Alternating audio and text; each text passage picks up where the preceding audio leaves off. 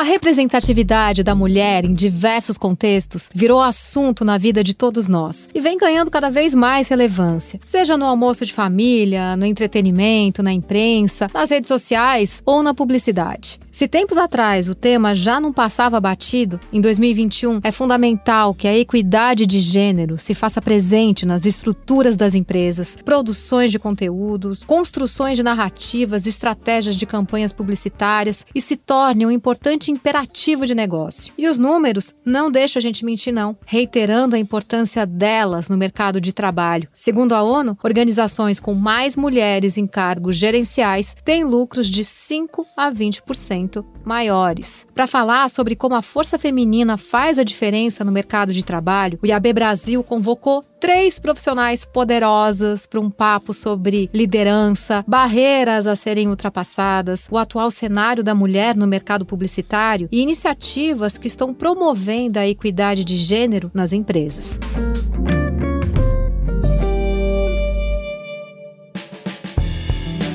Chegou a hora de conhecer as nossas convidadas. Ela acumula mais de 24 anos de experiência no mercado de pesquisa e inteligência de mídia e hoje é quem comanda a Cantar e Bop Mídia no Brasil. Além disso, é membro do conselho aqui do IAB.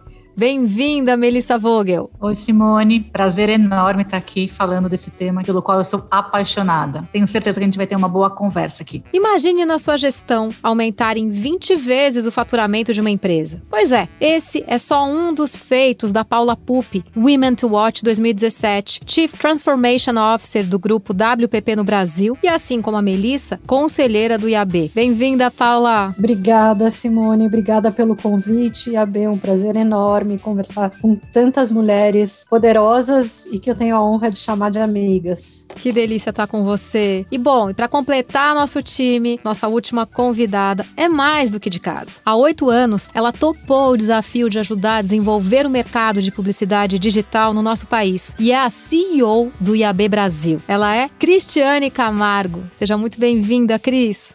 Oi, Si, prazer enorme estar aqui com vocês. Como diz a Paula e a Mel, além de uma pauta deliciosa, temos o prazer de estarmos entre amigas, na é verdade. Uma delícia, espero que o papo seja muito produtivo, não só para nós, com certeza será, mas para quem nos ouve também. Com certeza, a ideia é justamente essa, né, Cris? Dividir, compartilhar experiências, trocar de um jeito bem descontraído. Bom, eu sou Simone Clias, voice artist, sou embaixadora do Women in Voice aqui no Brasil, diretora da Associação XRBR. E hoje eu tenho a honra de administrar aqui, só de comandar um pouco esse papo com essas mulheres fantásticas. Para começar, acho que a gente pode falar sobre os obstáculos que estão atrapalhando a chegada das mulheres aos postos de liderança. Será que é uma resistência de uma sociedade construída para que homens ocupassem cargos de poder? Ou será que é algo realmente enraizado na cultura das empresas? Paula, você que ocupa um cargo estratégico de liderança em um grupo com quase 6 mil funcionários, quais mudanças positivas a gente pode destacar nesse sentido? Super pergunta, Si. Obrigada pela oportunidade. Eu costumo dizer que os meus pais eles esqueceram de falar para mim que não podia, né, que não dava.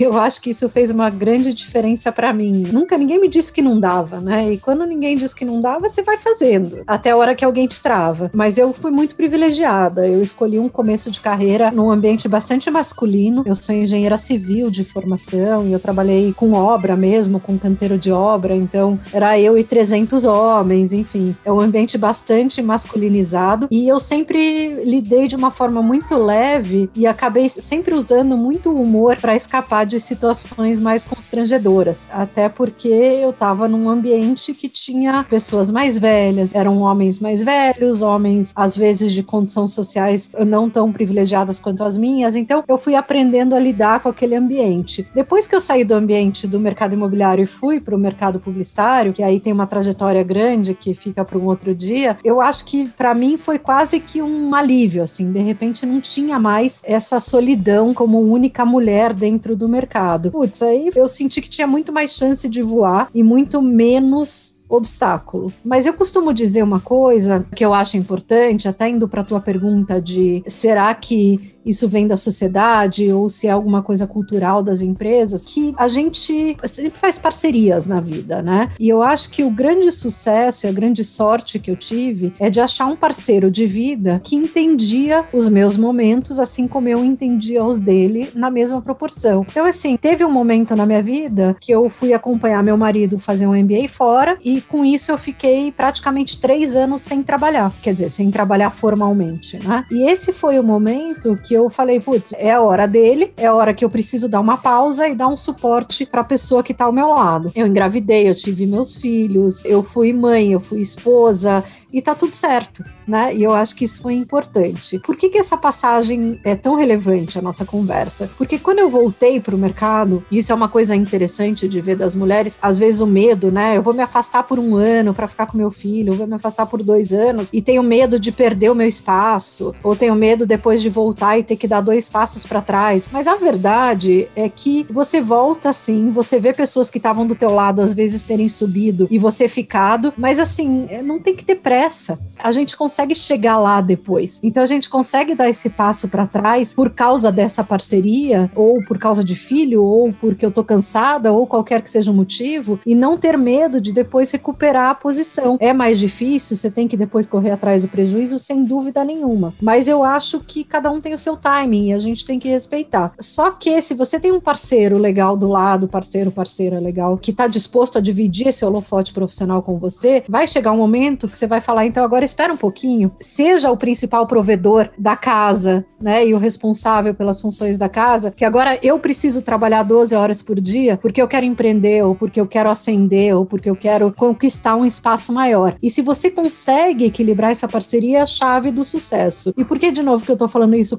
tua pergunta, né? Porque este é o valor da sociedade que eu entendo que trava, que cria obstáculo. É esse momento, essa dificuldade que a gente tem de olhar para o lado, falar para o marido ou pro, enfim, para a esposa, quem quer que seja, e falar agora é minha vez, cuida aqui que eu vou brilhar. E agora é tua vez, vai com fé que eu seguro as coisas aqui para você. Por isso que eu falo que é uma parceria, ninguém consegue fazer nada sozinho. Eu conheço poucas mulheres que conseguiram fazer isso sozinho, sem essa rede de apoio, como quer que ela seja. Eu acho que esse seria o obstáculo que eu enxergo muito mais na sociedade do que dentro das empresas hoje. Paula, a gente vai tocar mais profundamente sobre isso que você comentou, mas não são todas as mulheres principalmente aqui no nosso país, que tem esse privilégio de ter primeiro um parceiro de vida e, e cuidar seus filhos com alguém e alguém também tão generoso, né, que consegue dividir. Uma outra coisa que eu achei muito interessante da sua resposta, eu lembro quando eu trabalhava em agência, que eu tinha um chefe que não saía, era um chefe homem, ele não saía de férias de jeito nenhum porque ele tinha medo de perder espaço lá dentro. Seguindo aqui, a pesquisa da ONU que eu citei logo no comecinho desse episódio mostra que colocar mulheres em cargos de liderança é uma escolha vantajosa. Estamos falando de lucros de 5 a 20% maiores. Se é tão bom desse jeito, Melissa, por que será que o mercado não enxerga esse equilíbrio como uma questão fundamental para os negócios e apenas deixa lá como uma questão de recursos humanos? Eu acho que aí a gente tem a nossa central question desse assunto. O que vem primeiro, né? E qual que é o primeiro passo a dar? Meio na linha do que a Paula contou agora pra gente, eu acho que mais do que uma questão de empresa, existe uma questão estrutural relativa ao tema de equidade de gênero e de empoderamento. O problema é muito mais embaixo e ele não está simplesmente no momento que a mulher chega à empresa. Eu gosto sempre de separar, né? E eu demorei muito tempo para perceber isso. Até do ponto aonde eu parti, né? Eu parti de uma casa com exemplos femininos muito fortes, né? Tanto minha mãe como minha avó, imigrantes, né? Então, assim, eu via minha mãe trabalhar e estudar desde que eu nasci. Eu ficava na porta da faculdade esperando minha mãe terminar de estudar para depois ela me trazer para casa. Eu ficava brincando com meus irmãos no pátio. Via minha avó imigrante trabalhando em loja desde muito cedo. Então, eu tive sempre esse exemplo. E eu também me senti muito equiparada, né, no universo feminino e masculino, nunca senti nada. Mas quando eu entrei na Cântara e eu comecei a ascender, eu tomei uma decisão de sair um pouco desse meu lugar de fala e me distanciar dessa posição da executiva mulher. Porque quando eu faço isso, eu consigo entender que nem todas as mulheres tiveram a mesma oportunidade que eu e passaram pelo mesmo contexto. Então, quando você se distancia, você percebe que o assunto tem que estar na pauta o tempo inteiro. E é um assunto que está na pauta para que nós mulheres apoiemos as outras. Acredito muito na sororidade feminina, para mim é um fato, mas que o universo masculino também faça parte dessa conversa. Porque se é algo estrutural e é algo que ainda é cheio de viés inconsciente e é algo que é muito conceitual, se você não fizer que todos percebam a questão, todos percebam aonde existem pontos a melhorar e onde estão as dificuldades, a gente não consegue evoluir nessa pauta. E aí, eu acho que não é só uma questão organizacional, é uma questão muito mais ampla. De jeito nenhum, acho que o assunto diversidade equidade de gênero é uma questão de RH, muito pelo contrário, né? Dentro da Cantar e dentro da minha visão, a gente olha para isso como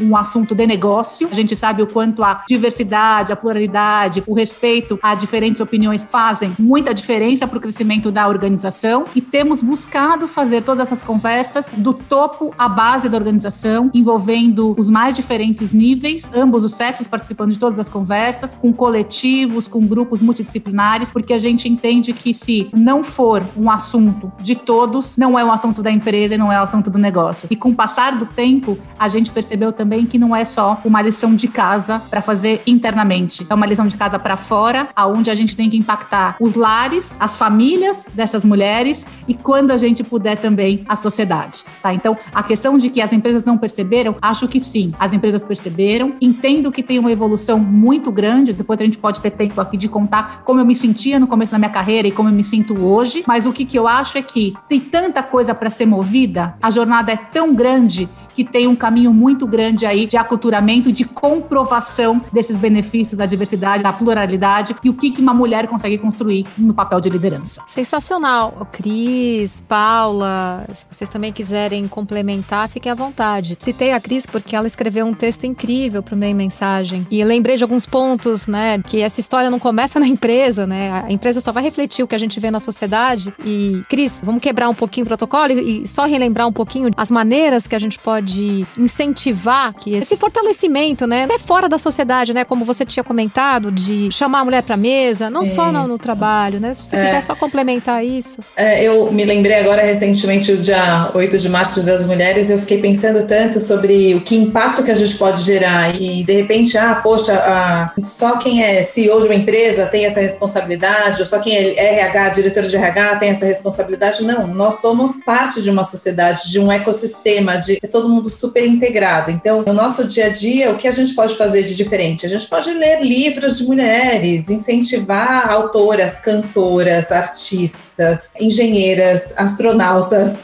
Né? Vamos aplaudir a iniciativa feminina onde quer que ela esteja, dentro da nossa casa, na nossa vizinhança, no comércio local. Isso é, faz parte, né? A sociedade é da gente para fora, né? Então, vamos fazer o nosso exercício dentro do nosso núcleo e ver o que, que a gente consegue fazer para que a mulher esteja presente no nosso dia a dia? Quando a gente para para observar alguma coisa, a gente consegue enxergar, como a Mel falou, né? Às vezes eu preciso me distanciar do meu papel e da, do privilégio que eu tive para poder enxergar. E esses momentos de fricção que fazem a gente parar para pensar. Se você vai no automático, muitas vezes você está adotando um comportamento que vai no vai, que vai, que vai, é sempre assim. Ah, é assim que é assim? Sempre foi assim? Eu tô acostumada com esse jeito? E de repente você se vê num universo que poderia ser diferente, só que você não colocou sua energia ativamente para causar um impacto. Né? Não estou falando só da igualdade de gêneros, por exemplo. Existem N assuntos que podem ser tratados dessa forma, como a sua saúde física, a sua saúde mental, né? a igualdade de outras tantas diversidades que existem por aí. Né? Acho que qualquer coisa que você quer fazer gerar algum impacto, você tem que parar para pensar. A gente tem uma pergunta aqui, ainda para você, Cris, que agora trazendo o contexto da Covid-19 para o tema, a revista Harvard Business Review apontou em 2020 que as mulheres são melhores avaliadas do que o homem enquanto líderes. Na pandemia, inclusive, as avaliações delas foram ainda melhores em várias pesquisas por aí. Em contraponto, a Toluna, em parceria com o IAB, divulgou agora em março uma pesquisa em que pedia para que as pessoas elencassem características positivas de líderes mulheres. E olha só, somente 29% dos homens disseram que pulso firme é uma característica da liderança feminina. Como é que a gente pode desconstruir essa percepção ligada aos estereótipos de gênero? Tem muita iniciativa legal aí, né, Cris? A gente tem que parar para parar, se distanciar e observar. Imagina que há muitos e muitos anos a cultura era predominantemente masculina, principalmente nas empresas e nos negócios. Então, a agressividade, o pulso firme, a energia, o não incisivo, né, a postura imperativa, elas eram características masculinas que eram aplaudidas, né, por todos, por gestores, os líderes deveriam ser assim. E como que as mulheres poderiam entrar nesse jogo? A regra do jogo era essa, ó, você vai ser líder se você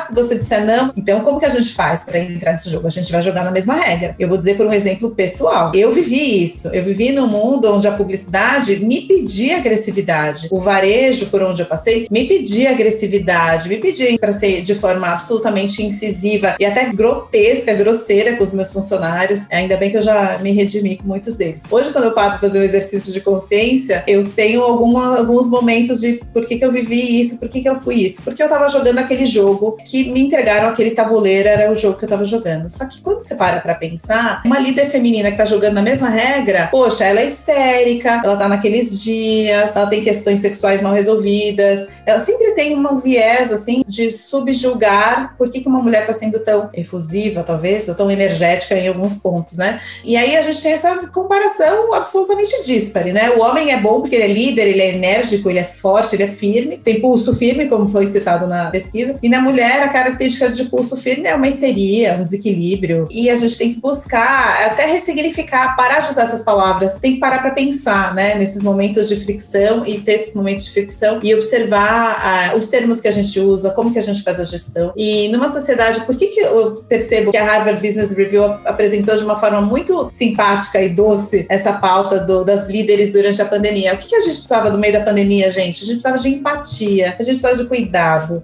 a gente precisava de afeto. Alguns valores tinham que aparecer, o ser humano precisava trazer isso à tona. E as líderes mulheres conseguiam ser mais empáticas. Não vou dizer que os homens não são, porque acho que tudo que a gente coloca ou um ou zero, quando a gente é binário na nossa avaliação, a gente tende a errar. Claro que existem homens que são muito mais empáticos do que algumas mulheres, mas essa é uma característica feminina que emerge em muito mais volume do que quando você analisa os homens. Então, quando você percebe durante a pandemia essa super avaliação e essa resposta numa pesquisa de que essas características de empatia, de cuidado, de carinho, de se colocar no lugar do outro, elas vieram à tona, eu acho que tem tudo a ver com o momento que a sociedade vive e que bom aproveitar isso para o futuro, né? Acho que, de novo, não zero e um, não a, não a análise de que tudo é perfeito, uma gestão absolutamente imperativa e impositiva, e também acho que só soft skill talvez não, não ajudem a gente sair do lugar. Então, que tal o balanço, né? Acho que a minha proposta aqui é muito mais, vamos trazer os homens, o que tem de bom na característica masculina, o que tem de bom na característica feminina, já que a avaliaram também as líderes mulheres nesse sentido, vamos aproveitar fazer um mix meio a meio, tá de bom tamanho.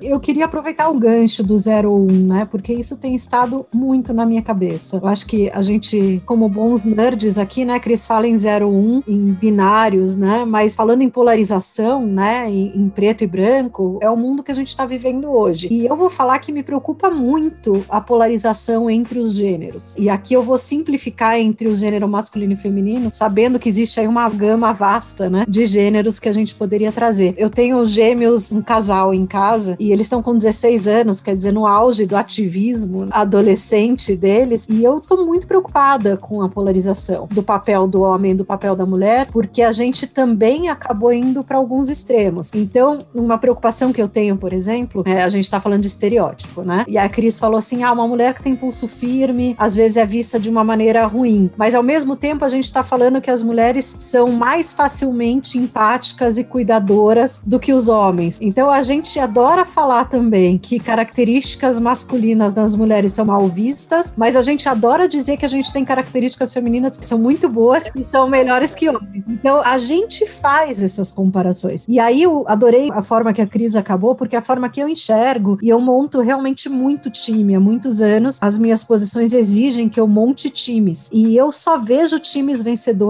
quando você mixa isso, quando você tem realmente um time diverso para poder se defender. E tem uma coisa, né, Paulinha, que a gente acaba fazendo sem perceber, a gente rotula o que é ser um bom líder, né? Então, ser um bom líder é a pessoa de pulso forte. Ser um bom líder na pandemia é ser acolhedor empático. Na verdade, não, né? Você sendo líder, você exerce vários papéis. Em momentos diferentes, né? É isso aí mesmo. Você usa várias características em vários momentos, né? Então, acho que isso vale tanto para a liderança como para o time que nós formamos né? O time de alta performance. E a outra coisa é, a gente vai combinar características. A gente pode falar que são femininas e masculinas, até porque eu acho que as características femininas são sempre muito ligadas à questão maternal, né? Por isso que elas são associadas às mulheres. Mas se a gente olhar que são características, né, que todos nós, independente do nosso sexo, nosso gênero, que a gente exerce, no final da história você está querendo formar um profissional completo, né? E eu acho que é por aí que a gente começa a entender porque tem espaço para essa evolução das mulheres, né? Porque a característica do líder, que lá atrás era tido muito como o agressivo, o pulso forte, o autoritário, agora não, né? Começa a se mesclar com outras características, né? E cada vez mais a gente falar da importância dos comportamentos, dos soft skills, mesclados com os conhecimentos técnicos, vai fazer mais sentido. E aí a gente dá espaço para diversidade, porque todos os perfis e características são importantes dentro desse novo ambiente que nós estamos vivendo. espero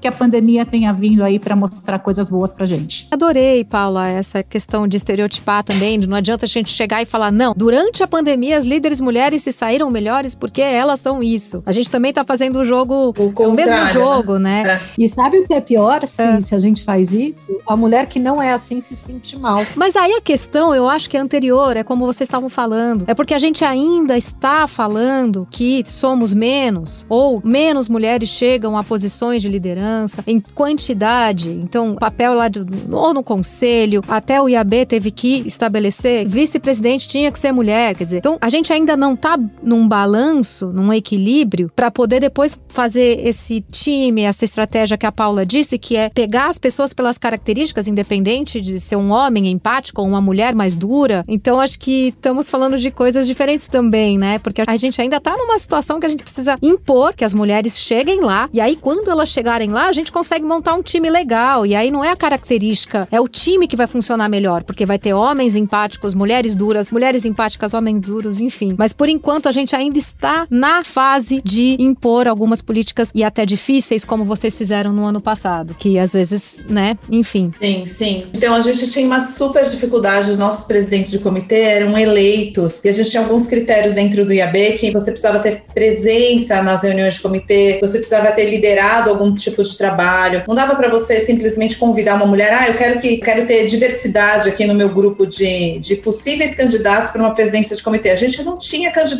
diverso, acabavam sendo sempre, sendo sempre os mesmos. Então, a gente tomou uma decisão, acho que foi uma decisão muito sábia, que primeiro incentivado pelo Bebiano, acho que eu preciso dar o crédito aqui, que ele falou, poxa, a gente, dentro do IAB, a gente precisa ser uma empresa mais igualitária e tal. Vocês não estão pensando nisso, então vamos criar alguma ferramenta de inclusão, vamos puxar a mulherada pela mão. Então, a gente criou um cargo que não existia, que era vice-presidência, e na vice-presidência a gente obrigou uma frequência mínima de presença nas reuniões, a gente fez com que só mulheres ocupassem o cargo de vice-presidência. A gente foi muito criticado. Por que vocês criaram o cargo de vice-presidência para as mulheres? Porque no estatuto, infelizmente, a presidência só poderia ser ocupada por aqueles critérios específicos que não estavam sendo cumpridos pelas mulheres. Então a gente criou o cargo de vice-presidência para que elas passassem a serem elegíveis nos anos seguintes. E foi isso que aconteceu. A gente conseguiu para 2021 termos mulheres nas presidências dos comitês, mas foi a forceps, sabe? Porque a gente não tinha uma base igualitária, né? A gente tem tantas outras diversidades para trabalhar, mas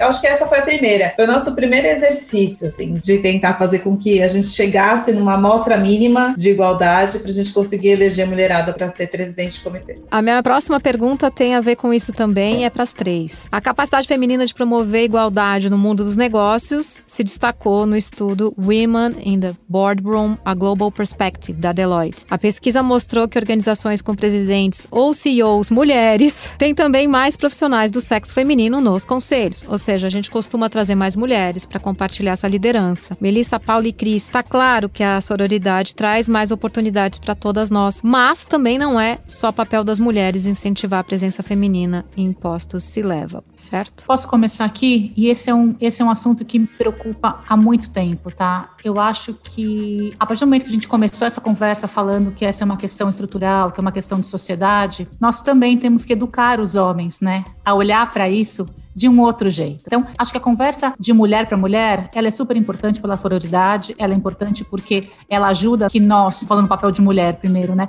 que nós coloquemos nossas fraquezas, que nós encontremos um ambiente seguro para poder falar do assunto. Mas se a gente não colocar os homens nessa conversa, em alguns momentos até, da mesma maneira que nós queremos compartilhar os nossos medos, os homens em alguns momentos, diria que tem uma mistura, né, de medo, mas tem uma mistura do desconhecimento. Muitas vezes o homem precisa de um empurrão para fazer o clique. Nossa, isso acontece mesmo, né? Quando as mulheres estão falando, pelo meu tom de voz, eu interrompo as mulheres e não percebo que eu interrompo as mulheres. Quando eu tô falando, eu atropelo e aí eu quero usar meu tom meio paternal, eu explico para ela várias vezes aquilo que ela tá falando. Na minha casa, eu não ajudava, eu não compartilhava, não é nem ajudar, eu não compartilhava o ambiente, né, doméstico com a minha mulher. Então, assim, se você não começa a mostrar e dar exemplos para esses homens, assim, é a questão do clique, né? O clique tem que acontecer. E a gente tá falando tempo inteiro aqui dos vieses inconscientes. E são, né? Não significa que você é mau caráter, não significa que você não é uma pessoa que respeita os outros, simplesmente você não percebe. E se você não estimular esse ambiente, a gente falou também aqui, se você não forçar algumas situações, isso nunca vai mudar. Então, eu acho que isso é algo fundamental nessa nossa evolução. Colocar todo mundo para mesa para conversar e discutir esse assunto, criando um ambiente seguro, porque é um ambiente seguro para você poder levantar a mão, perguntar, fazer um comentário que às vezes você pode estar no conceito dos outros equivocado, alguém te chama atenção. Então, acho que é um caminho importantíssimo essa conversa entre os dois lados e vale, de novo, para toda a cadeia, tá? Vale para quem é líder e vale para quem ainda não chegou nessa posição. Só quero tocar esse negócio da vulnerabilidade, porque não só os homens, né, mostrar essa vulnerabilidade, mas a Cris também acabou de mostrar a vulnerabilidade dela, dizendo que ela errou, porque ela seguiu um comportamento que talvez ela não vê hoje como confortável. Então, quanto mais a gente mostra nossa vulnerabilidade também, é importante dos dois lados. Esse lugar seguro, ele engloba também essa vulnerabilidade. Eu queria complementar, assim, me colocando num lugar que não é o meu, mas é que, de novo, eu sempre convivi em ambientes muito masculinos. Então, eu sempre fui uma dos brothers, né? E isso me trouxe alguns privilégios. Eu queria falar uma coisa engraçada, né, Mel? Você tava falando, ah, putz, eu ajudo em casa ou compartilhar as atividades de casa tal. A verdade é que, assim, eu não conheço nenhum homem, nenhum, que seja o cara bacana, que compartilha, sei lá, meu marido. Meu marido é muito mais dona de casa do que eu, ele é dez vezes melhor que eu nas atividades de casa do que eu, mas eu não consigo imaginar ele falando isso para algum amigo ou ele puxando a orelha de algum amigo que não é. Aliás, Inúmeras vezes eu vi comportamentos absurdamente machistas de amigos nossos com as suas esposas. Eu cheguei em casa e falei assim, cara, dá um puxão de orelha, né? Briga, chama atenção. A irmandade masculina não permite que eles puxem a orelha um do outro. Eu não conheço um homem que puxa a orelha do outro falando, cara, você tá sendo machista com a tua esposa. Cara, você... eles não têm esse orgulho de compartilhar as coisas de casa. Essa que é a verdade. Para eles isso é uma conquista puramente nossa e é só a gente que comemora eles não comemoram e eles não puxam a orelha dos amigos. Já que a Paula puxou essa questão tão complexa, que a gente está falando aqui de um mundo encantado, né? Como é que a gente consegue achar o equilíbrio entre o sucesso pessoal e o coletivo, Cris, no mundo que a gente vive? Como é que a gente pode trazer homens, mulheres, todo mundo para esse diálogo? Se fosse simples, você pode me dar 5 milhões de dólares aqui, eu arrumo uma sociedade global, adoraria. Não é simples, acho que primeiro é um processo. Eu tive o prazer de ter uma aula muito interessante sobre gestão inclusiva esses dias. Saí inspirada, mas confesso que eu saí com meu estômago um pouco embrulhado no seguinte sentido: a gente tem que criar portas, mas a gente tem que criar os corredores, os sofás, os cafés, as águas, os banheiros. A gente tem que criar tudo para que a gente não tenha oportunidade para tudo que é diverso, mas construa um caminho para que o diverso se sinta num ambiente seguro, como foi o que a Mel disse, né? O ambiente seguro é aquele que o outro enxerga como seguro. Você preparou para ele, né? Ah, senta aqui na sala que eu preparei para você. Como assim você não gosta disso? Como assim você não se sente confortável com essa situação? Como assim você não reconhece tudo que eu fiz por você? Porque é o outro que tem que perceber que ele está de fato sendo incluído, abraçado e, e num ambiente seguro para ele e não para você. Se a gente tem, como a Paula disse, num repertório de tantas e tantas mulheres que apanham em casa, o que é a gente dizer para ela, oh, você pode falar, tá? Quando você tiver algum problema na sua família, você pode falar para mim. Ela não vai falar nunca. Ela não chegou lá ainda. Então,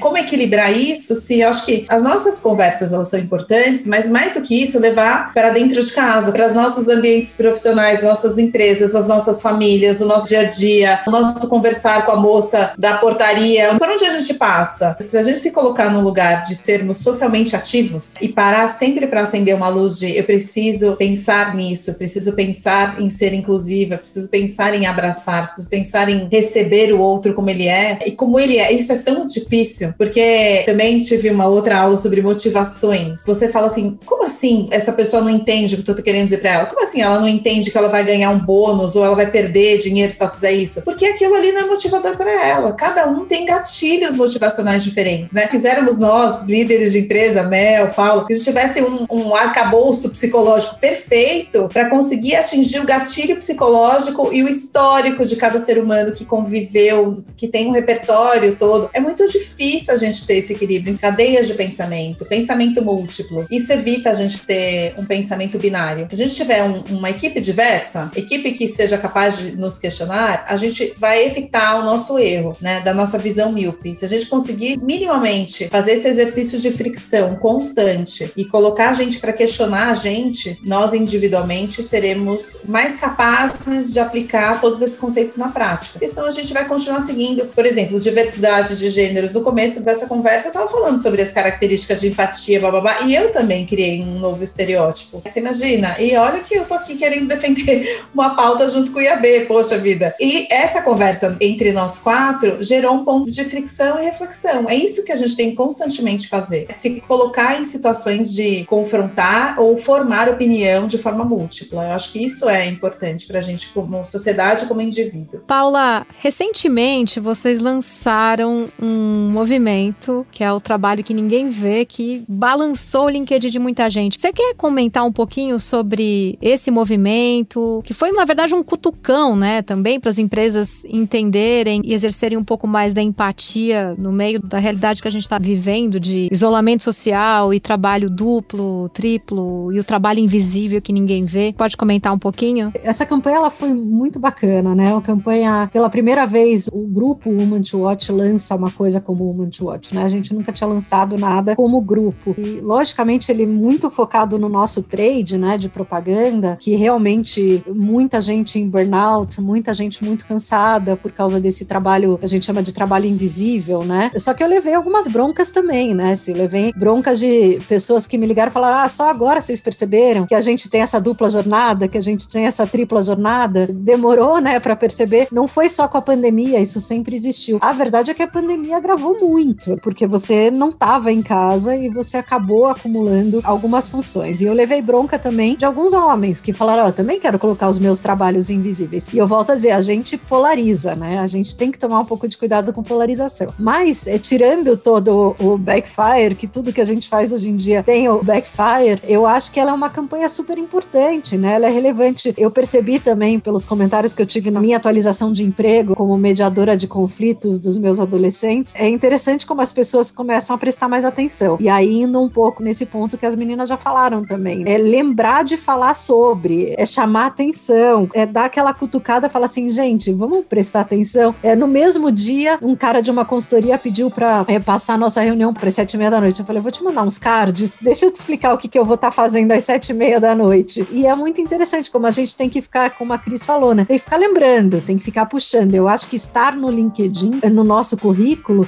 cada vez que alguém vai lá e vai olhar o nosso perfil, vai lembrar. Fala, opa, peraí, essa pessoa também faz isso, também faz aquilo, né? E vou te falar mais, né? Eu, como uma boa Yiddish mami aqui, é quando eu vejo skills de uma mulher que cuida de uma família, seja a família que for, putz, pra mim ela ganha 10 pontinhos. Eu confesso para vocês que para mim é um super diferencial competitivo, porque, como diz Cris Junqueira, nenhum ser vivo é mais eficiente do que uma mulher grávida. É impressionante o que a mulher e a mãe são capazes de executar, de fazer. Então, estar no LinkedIn para sempre é maravilhoso, porque vai fazer com que a gente sempre volte a lembrar do assunto. Eu acho que é um pouco disso que a Cris falou, lembrar e falar o tempo todo. Eu confesso que eu me senti tão abraçada por essa campanha, porque agora que as escolas fecharam novamente, eu me peguei sentada chorando no banheiro, do tipo, o que, que eu vou fazer? Porque é muito difícil conciliar e também, olha que curioso, né? Acho que tudo isso me fez parar para pensar, não só a forma como eu estava lidando com tudo isso, mas como eu deveria abrir a conversa para que as pessoas do IAB falassem sobre isso. Porque eu resolvi minha agenda, tenho o privilégio de estar nessa posição, mas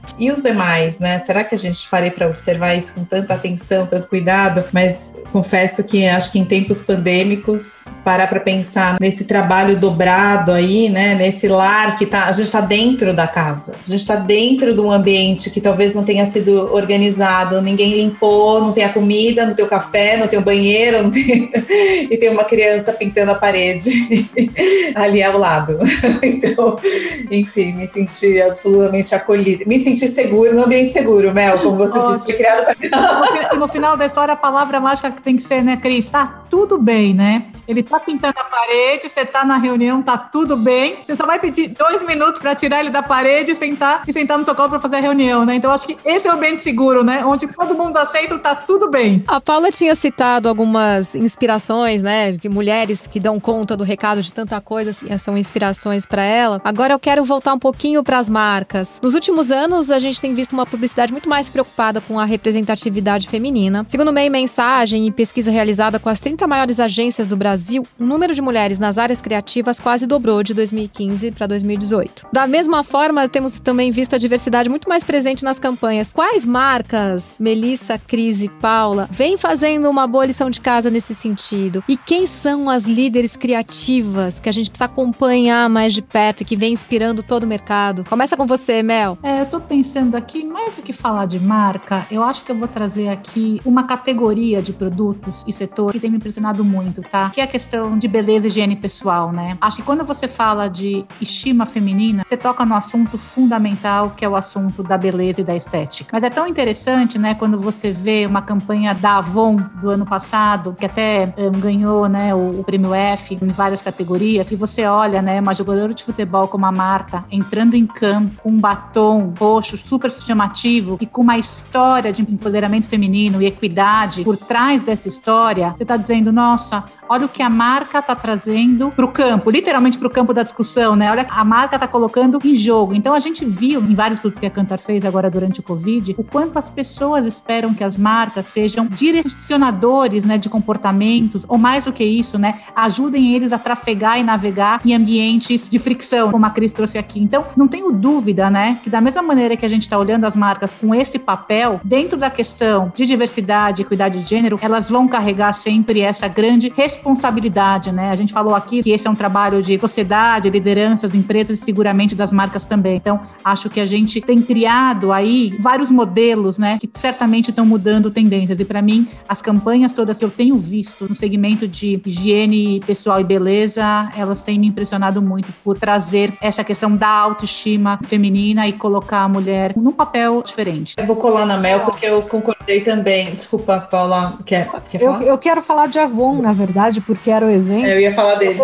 Perdeu o gancho, porque não por menos a Avon é uma conta onde você tem uma líder criativa que é a Keka Morelli, que é incrível, que é líder criativa da Wonderman Thompson. E na equipe de Avon tem duas mega mulheres criativas, que é a diretora de criação, que é a Beta, e a diretora de conteúdo, que é a Mari Haas. Você vê, tem um time gigante de mulheres criativas por trás de Avon. Então, a Avon é um exemplo maravilhoso. Eu concordo com você, meu. Eu acho que a categoria. E a Avon é muito de puxar essa categoria, né? A Avon foi uma das líderes que puxaram essa categoria, o que é absolutamente maravilhoso, mas é, tem uma coisa de Avon, é, é uma causa verdadeira, né? De verdade, assim. E eu acho que isso para as marcas é muito importante, é ter a legitimidade para falar do assunto e não forçar a barra. A Avon é muito, muito verdadeira na campanha. E aí tem um outro lado também, que é o que a gente tem falado aqui, que tem outros recortes importantes que a Avon faz, que não é só o de gênero. A Avon tem um recorte socioeconômico muito importante, tem um recorte racial muito importante. Então, esta marca especificamente e essas líderes mulheres, elas estão olhando para diversos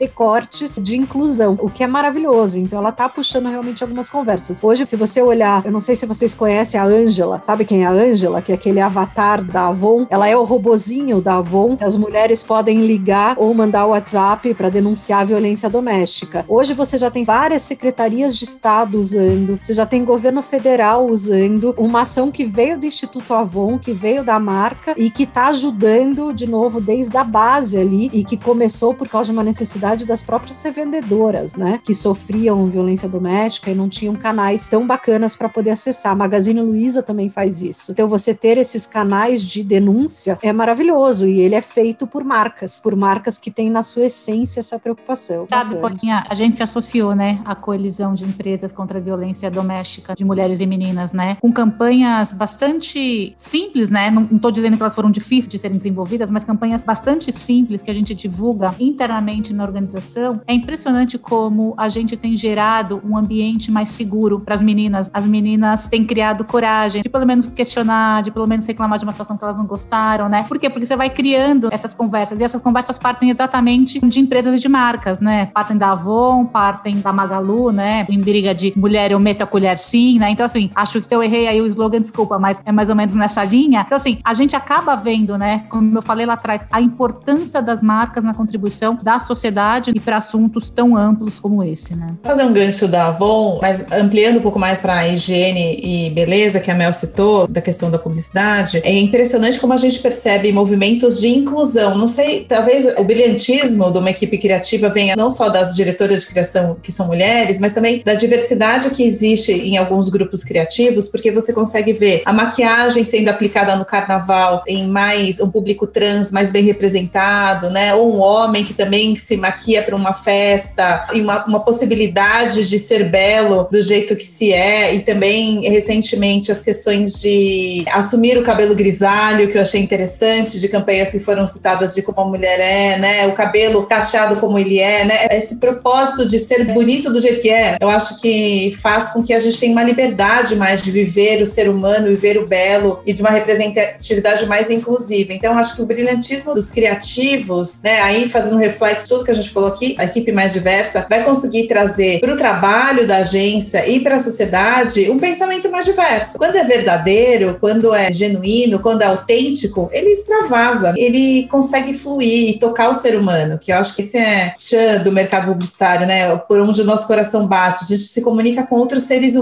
Então, campanhas brilhantes são aquelas que conseguem tocar o coração, a alma do outro que está ali assistindo, que a gente tentou criar e tentou transmitir como mensagem, né? Com certeza. E times diversos não só são bons para todos os aspectos, mas também para evitar que saia no ar uma coisa terrível. Porque às vezes aqui mesmo nessa nossa conversa, a gente deixa escapar algumas coisas. A gente tá atenta, somos pessoas atentas, mas a gente deixa escapar sim. E se você não tem um time diverso, você pode colocar no ar uma campanha que não vai ser legal. Às vezes uma campanha de oportunidade que é muito rápida. Ah, vamos colocar isso que é sensacional. Você coloca lá e você é bombardeado. Tudo bem, a gente tá nesse momento de ser bombardeado, das pessoas se manifestarem, né? Mas a gente evita também muita coisa errada com um time diverso.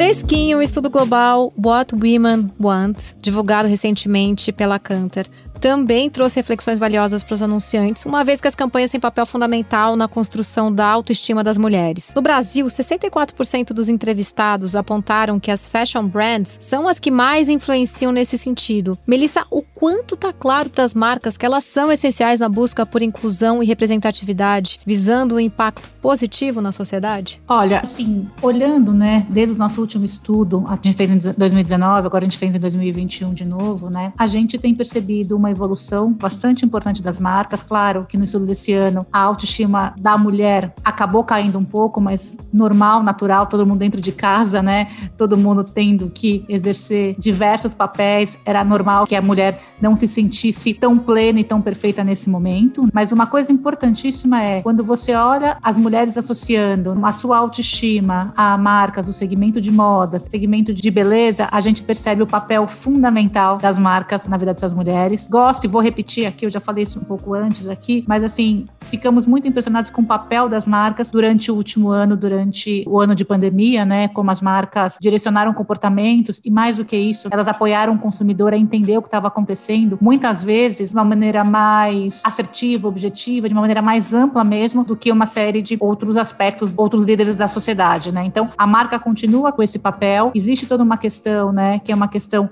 dos estereótipos que a gente tem visto aí uma grande grande evolução, né? Quando o estudo diz que a categoria que menos representa as mulheres e que menos traz autoestima é a categoria de cerveja, a gente percebe ainda quanto trabalho tem aí para se fazer nas mais diferentes categorias, né? Então acho que esse é um estudo fundamental e mais do que o estudo ser fundamental é as marcas entenderem a sua importância na transformação dos comportamentos. Sensacional. Mel, que portas você acha que as mulheres estão começando agora, encontram abertas e que na época que você iniciou ainda nem estavam em pauta? Eu acho que várias, né? Eu acho que hoje, quando você olha, a tomada de decisão sobre a sua carreira começa no momento que você toma a decisão daquilo que você vai estudar. Então, quando você toma a decisão de que não vou fazer engenharia porque esse é um assunto muito masculino, não vou estudar tecnologia, não vou porque é um assunto muito masculino, eu acho que isso já limitava, né, as mulheres a seguirem algumas carreiras. E hoje eu acho que a gente tem um universo mais propício, um ambiente mais aberto para que as meninas tomem decisões das suas carreiras de ser aquilo que elas gostariam de ser, né? Então eu acho que esse é um caminho interessante, né? A gente começa a ver até incentivos, eu acho que a gente precisa sim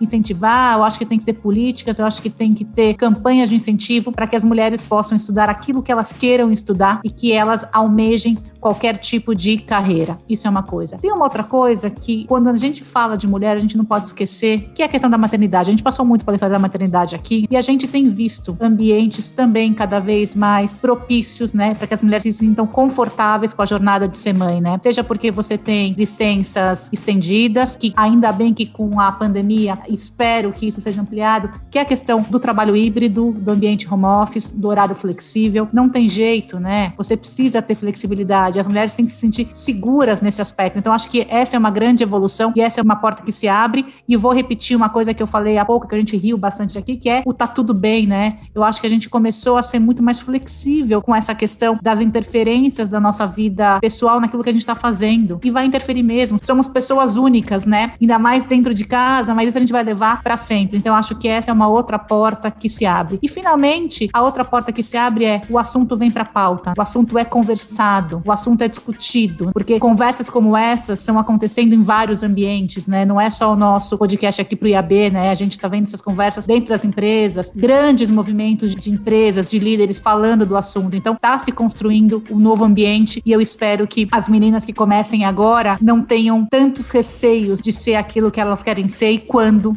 elas querem ser e como elas querem ser.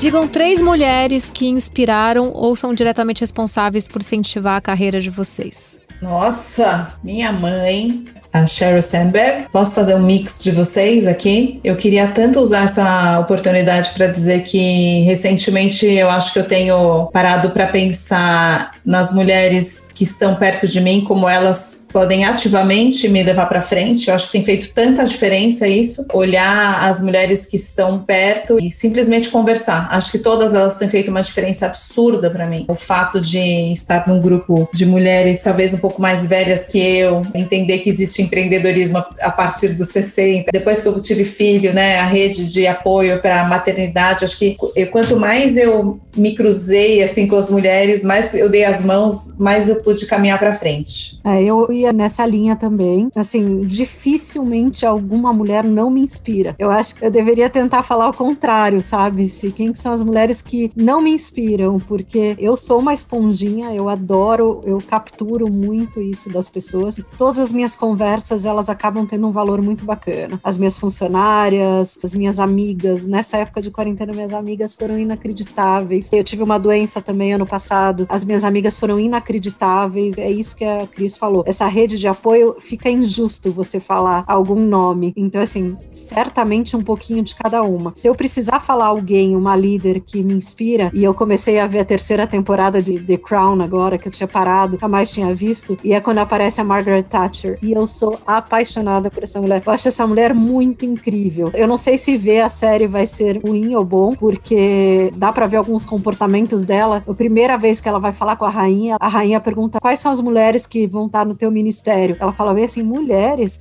Não, mulheres não, pelo amor de Deus. Mulheres acabam ficando muito emotivas. Não vai ter mulheres no meu ministério. Então, eu tô com medo de perder a minha única ídola, que é Margaret Thatcher, mas eu vou. E uma outra mulher que eu preciso falar é a minha filha, que é um absurdo, que ela tem 16 anos e ela me confronta todos os dias e ela me traz pontos de vista e, como eu sempre falei, me dá feedback em tempo real, constante e certamente ela me provoca demais. A minha grande provocadora hoje é minha filha, me cutuca e me traz formas diferentes de pensar. Acho que as mulheres da minha vida são aquelas que sempre estiveram muito de pertinho, né? Eu prefiro me inspirar nelas do que aquilo que está muito distante. Então, sem dúvida nenhuma, a minha avó e minha mãe, assim, dentro da minha casa, com exemplos de mulheres batalhadoras que trabalhavam e que não tinham vergonha de fazer isso, né? Porque há um tempo atrás isso era um assunto de vergonha e nunca tiveram vergonha de trabalhar, trabalharam muito. Eu tenho até uma brincadeira que eu falo com a minha mãe, é assim: tenho festa de família, tenho encontro, qualquer coisa. Se eu falar para ela que eu não vou porque o meu assunto que eu tenho a trabalho, ela fala pra mim, tudo bem, se é trabalho pode, né? Então, assim, eu fui, eu fui criada num ambiente onde o trabalho significava tanto que ele era desculpa para você não participar de um evento familiar, né? Eu tive esses exemplos em casa. Hoje eu já olho para ela e eu falo, não, mesmo com o trabalho eu vou, porque a família é importante, então acho que isso mudou. Acho que essa importância que a gente tem balançado,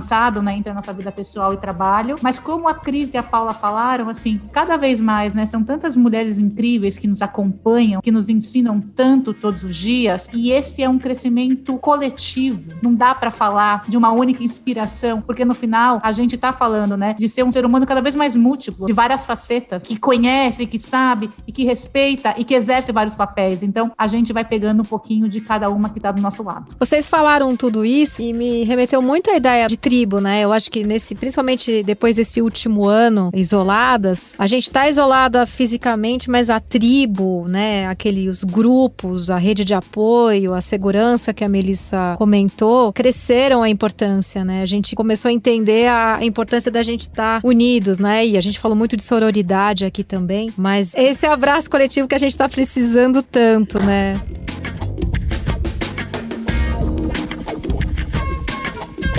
Vamos só para as considerações finais. Quem quer começar? Eu começo. Lindo Gente, isso. que delícia de papo. Eu adorei. Eu ficava aqui mais duas horas conversando com vocês. Mas mais do que isso, acho que a Cris falou no momento da nossa conversa. À medida que a gente vai trocando, que a gente vai conversando, a gente vai crescendo, né? A gente vai melhorando, a gente vai fazendo reflexões que a gente não tinha feito, né? A gente vai tentando eliminar os vieses, né, inconscientes. A gente vai olhando a partir de outros pontos de vista, né? Então, claro que cada uma contribuiu aqui de maneira muito generosa, né? Saio de conversas desse tipo, muito feliz de poder ter aprendido mais e muito feliz de poder olhar sob uma nova ótica. Então, queria muito agradecer não só o convite, mas muito grata pela oportunidade de estar aqui conversando com vocês. Eu também queria fazer das palavras da Mel as minhas palavras, acho que é uma delícia. É um assunto que é fora da minha zona de conforto, apesar de tantos movimentos, não é um assunto simples para mim, mas vocês fazem parte realmente desse pool de mulheres que me trazem essas provocações, esse colo, esse aconchego, esse acolhimento, e eu acho realmente uma delícia poder compartilhar ideias neste ambiente que, apesar dele ir público depois e ficar gravado para sempre, ele, ele é muito seguro, né? Ele deixa a gente falar. Eu, enfim, fico muito honrada e me sinto super privilegiada de ter vocês como companheiras de mercado e como amigas, acima de tudo. Muito bem, eu para o final, para fechar. Que privilégio estar no IAB, que privilégio ser gestora de um negócio de impacto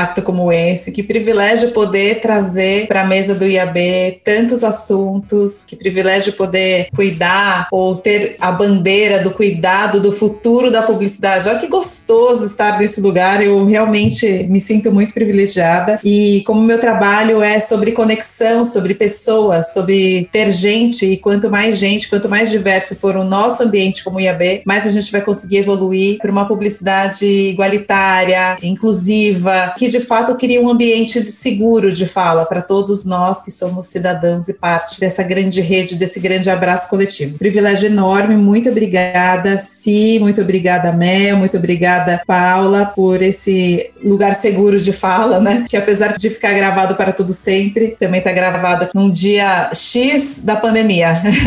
um abraço que a gente estava precisando, né? Muito obrigada.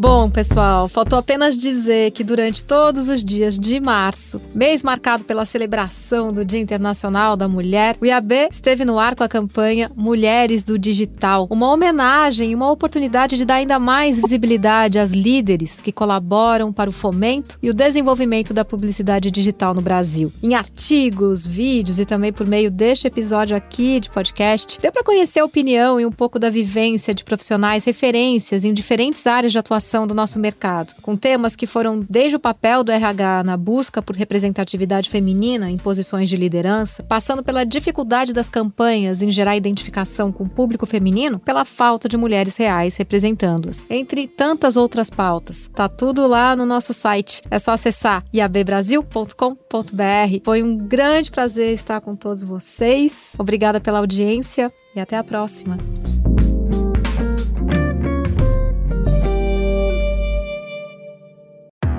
Esse podcast foi produzido e editado nos estúdios da Audio Edge.